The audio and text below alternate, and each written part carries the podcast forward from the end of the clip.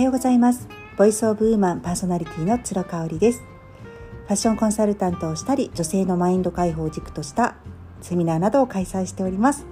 今日は8月の24日火曜日となります。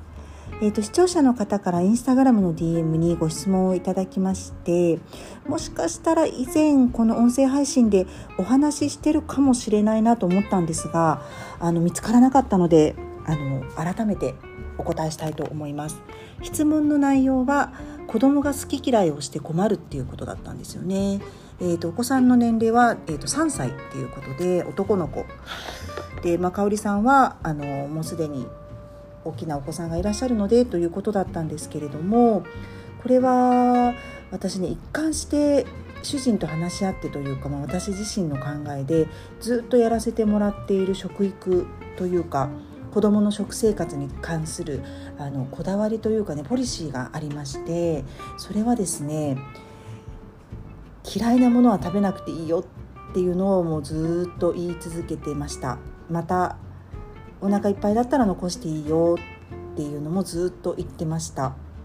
でこれは賛否両論あると思いますが私なりに一応目的というかねあのご飯を食べる上で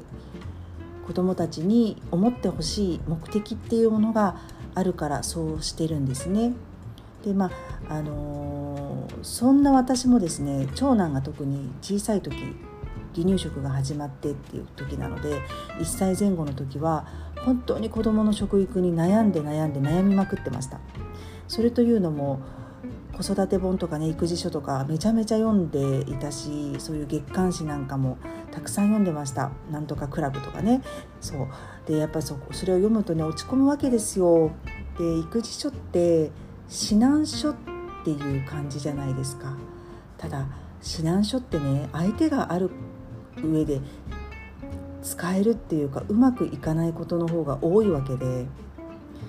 どうしてこの本の通りにいかないんだろうなんてね思ってしまうことがすごくあって落ち込んでいたんですよ。であの落ち込むたんびに母に相談したりするんですけれども私の実家の母っていうのがあの栄養管理士をとってましてね私自身がめちゃめちゃ食生活に厳しい家で育ったんです。で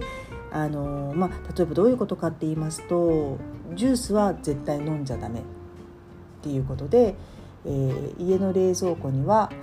えー、牛乳ある時期まで牛乳と麦茶お水しかなかったです。である時期を境目にその牛乳も飲んじゃダメよって言われるようになったんですよね。うんあのー、アメリカの研究発表で牛乳を飲み続けると健康状態が悪くなるみたいなそういうリポートをうちの母が読んできましてそれから乳製品はやっぱりいけないっていうことになったんですよね。そうそんな感じでね本当に厳しかったです。であのご飯もねそう揚げ物とか出たことがほとんどなくってまあ父があんまり好きじゃなかったのかなって今思うとそんな感じなんですけれどもだいたいほうれん草のおひたしと冷ややっこと枝豆と魚、うん、あと麺類とかが、えっと、夕ご飯に出てきたことは本当にほぼ一度もなかったと思います。そうで炊き込みご飯とかは作ってくれたけどチャーハンとか餃子とかそういう油っぽいもの餃子はあったかな、うん、でもチャーハンとかそういう油をたくさん使うようなものはほとんど出なかったっていうふうに記憶してます。でえーとまあそれでもねやっぱりこう残したくなったりとか苦手だなと思う食材とかあるわけですよ。その時母に言われていたことっていうのはお味噌汁の具だけでも食べなさいっていうふうに言われてました。まあ、女の子ってもともとそんなに食があるわけではないのでねその辺は母も分かってくれていたと思うんですけれども残すことに関してはあんまり言われなかったけれども好き嫌いをすることとかジャンクな食べ物に走ること思考が走ること思考が走ることは絶対許されないっていうねそういう感じでしたね。でどうなったかと言いますと、まあ、前にもお話ししたことあると思うんですけど私はめちゃめちゃジャンクフードが大好きになっちゃったんですよね。もうダメダメって言われたらもう食べたくなるっていう感じでこっそり隠れてねコンビニで1,000円分とか買ってきてそれをこう自分の部屋であの食べてたりとかねしてましたね。でも見つかると怒られたりとかするんですけれども、うん、まあ隠れて食べてましたね。で隠れて食べるようになるし、うん、食事をすること自体がなんかこうあんまり楽しいものだって思えなくなっちゃった時期があったんですよね。今はそんなこと全然ないんですけど。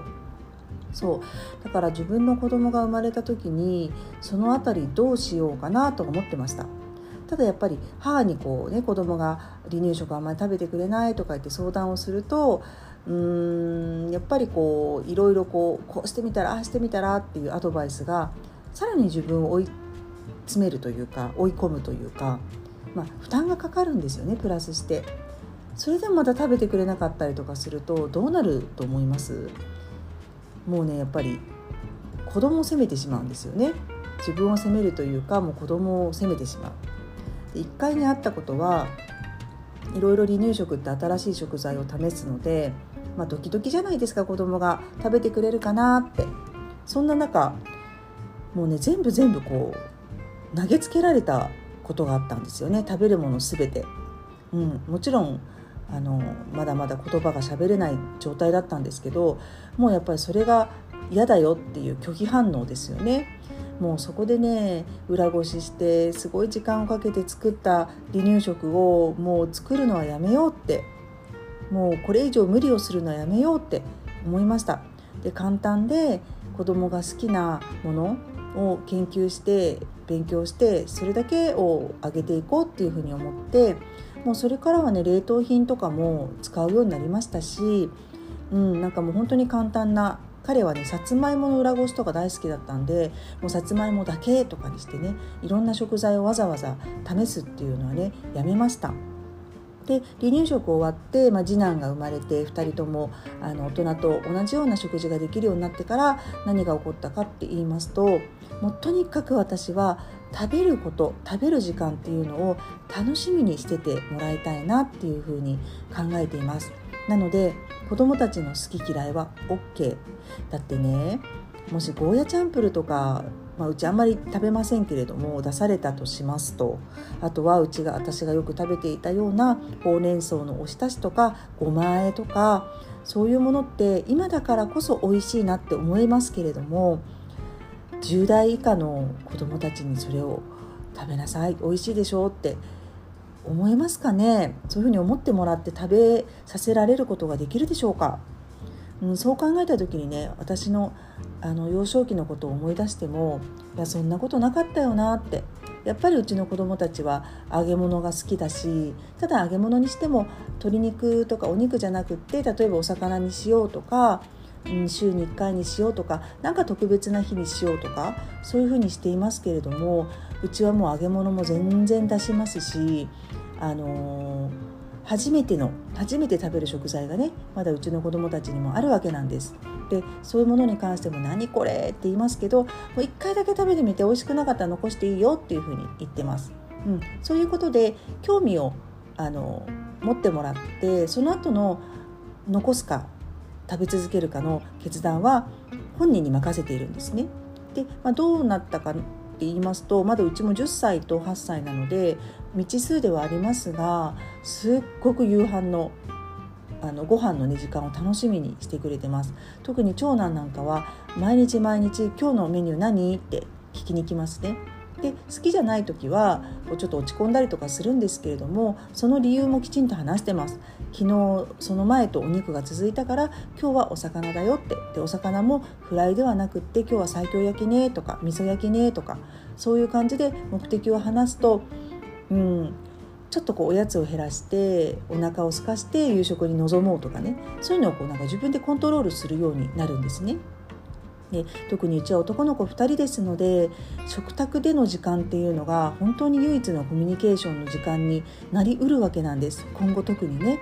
なので、あのー、やっぱ食事の時間はすごく大切にしたいしそういう時にこうギスギスした雰囲気を出すのはちょっと違うかなというふうに思いましてそれを本当に一貫してやってます。で、えーと、旅行に行った時とかねお膳でこう出てきたりとかコース料理で出てきた時はあの新しい食材にちょっとチャレンジするいいチャンスだよっていう風に鼓舞してね食べてもらうようにしてますけど、まあ、次男なんかは結構変色がねありますが幸いあの体にいいものが好きなんですよ発酵食品が大好きで納豆とかしらすとかあとはご飯まあ、麺類も大好きですけれどもその辺りは私の方でコントロールして、えー、と毎食毎食続かないように麺類がね、あのー、いういう風な感じにしたりとかしています。はい、ご参考になれば嬉しいです。ありがとうございました。